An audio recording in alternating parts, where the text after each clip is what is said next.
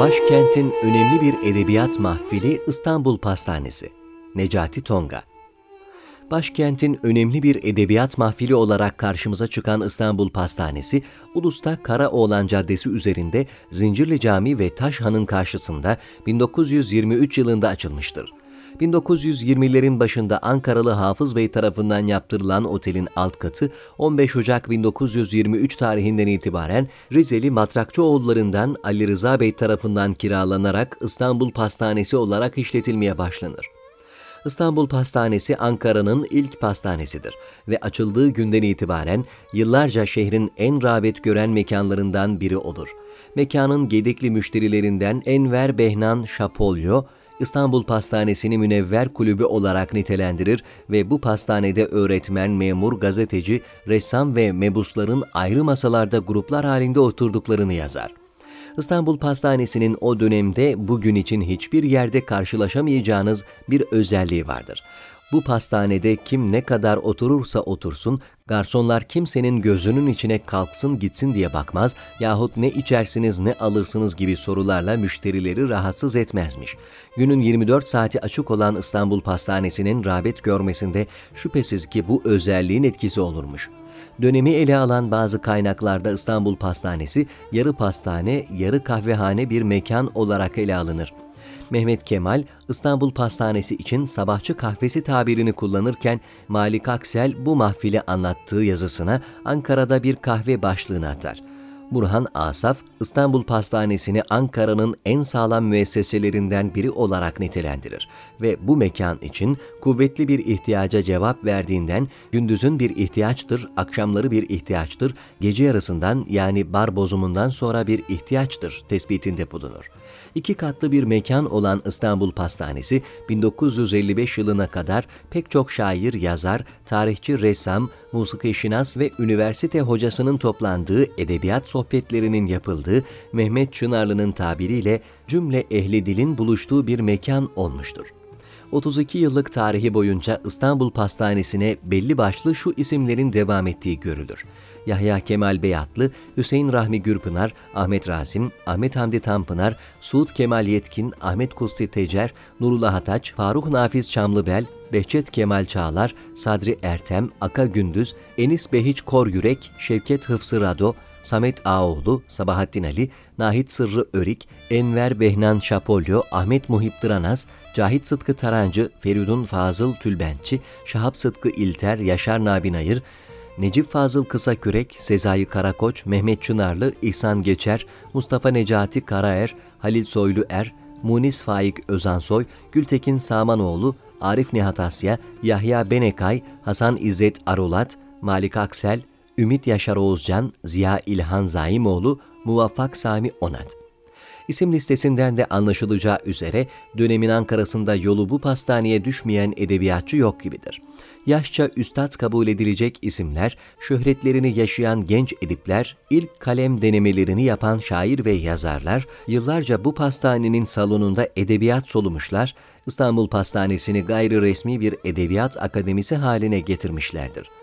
Pastanenin müdavimi olan tarihçi Enver Behnan, bu pastanenin bir masasında hemen her gün Sadri Ertem, Şevket Rado, Samet Ağaoğlu, Ertuğrul Şevket, Mekki Sait Esen, İzzettin Şadan, Namdar Rahmi, Nuri Genç Osman, Feridun Nafiz Uzluk, Profesör Şükrü, Refik Fenmen, ressam Ali Sahip Ursavaş, musikişünas Ahmet Yekta Bey, Müslih Fer ve kendisinden oluşan grubun oturup sohbetler yaptığını, Ankara'da bulundukları zaman zarfında da Hüseyin Rahmi ve Yahya Kemal'in İstanbul Pastanesi'ne geldiklerini yazar.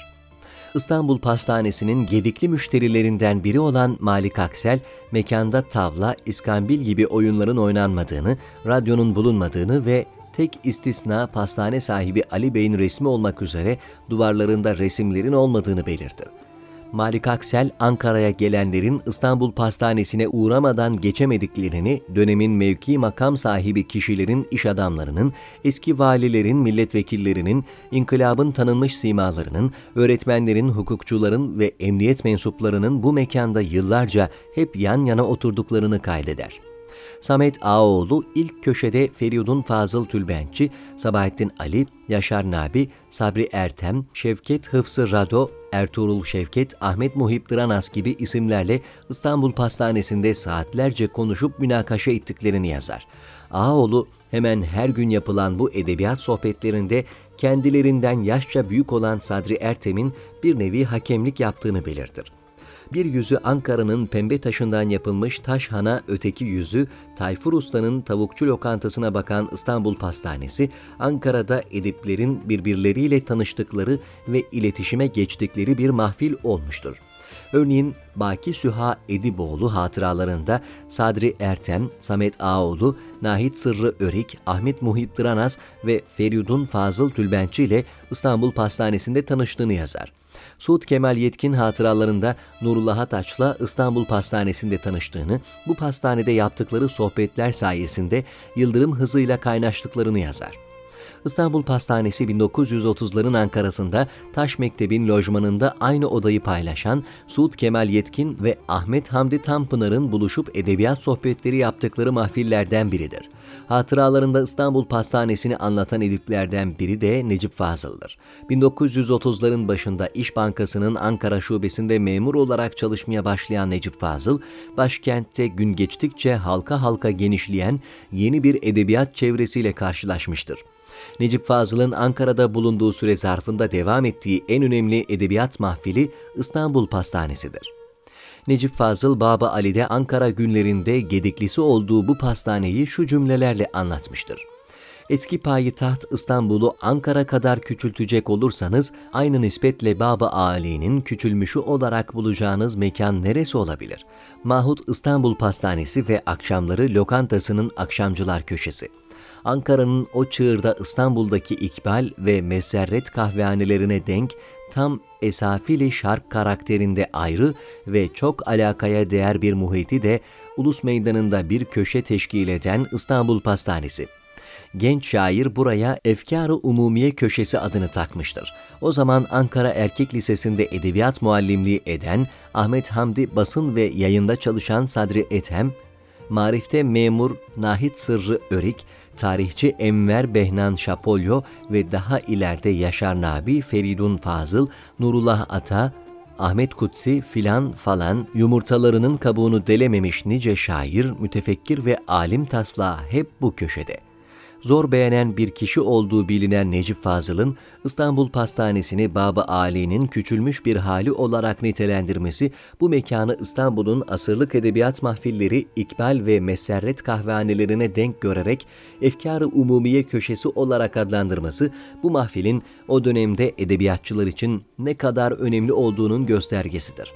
İstanbul Pastanesi bin dokuz yüz yirmi üç elli beş yılları arasında Ankara'da edebiyat hayatının nabzının attığı, edebi sohbetlerin yapıldığı, fikirlerin tartışıldığı, İstanbul'daki edebiyat mahfillerini aratmayacak bir mekan olmuştur. İstanbul Pastanesi dönemin başkent dergilerinin planlandığı, dergicilerin çıkaracakları dergilerine yazılar ve şiirler topladıkları ya da matbaadan gelen dergi provalarını gözden geçirdikleri bir mahfil olmuştur. Yaşar Nabinayır, Varlık dergisinde çıkacak yazı, hikaye ve şiirlerle dolu çantasıyla bu pastaneye sıklıkla gelir. Necip Fazıl bin dokuz yüz otuz beş yılında Ankara'ya geldiğinde Ağaç dergisi kadrosunu İstanbul Pastanesi'nde toplar. Dergiye konuşulacak şiirleri burada okur ve yazıların tasihlerini burada pastanenin masalarında yapar. İstanbul Pastanesi'nin Türk Edebiyatı tarihindeki dikkat çekici özelliklerinden biri de Hisar topluluğunun oluşmasında üstlendiği roldür. Hisarcıların birbirlerini iyice tanıdıkları ve bir edebiyat topluluğu halinde ortaya çıkmaya karar verdikleri yer İstanbul Pastanesi'dir. Mehmet Çınarlı, Hisar topluluğunu oluşturan isimlerin hafta içinde her günün iki üç saatini, hafta sonları ise günün yarısını İstanbul Pastanesi'nde geçirdiklerini yazar. Kendisi de derginin yazarlarından olan ve Hisar'a yazılarını bin dokuz yüz ellili yıllarda bu mekanda veren Malik Aksel, bu sebeple Hisarcıları İstanbul Pastanesi'nin orta direği olarak nitelendirir. Cumhuriyet döneminde Ankara'nın en önemli edebiyat mahfillerinden biri olarak karşımıza çıkan İstanbul Pastanesi, edebi eserlerde de bir figür olarak işlenmiştir. Aka Gündüz, Çapraz Delikanlı, Ziya Ortaç, Meşhedi Ankara, Nahit Sırrı Örik, Tersine Giden Yol adlı romanlarında bu pastaneyi önemli bir figür olarak işlerler.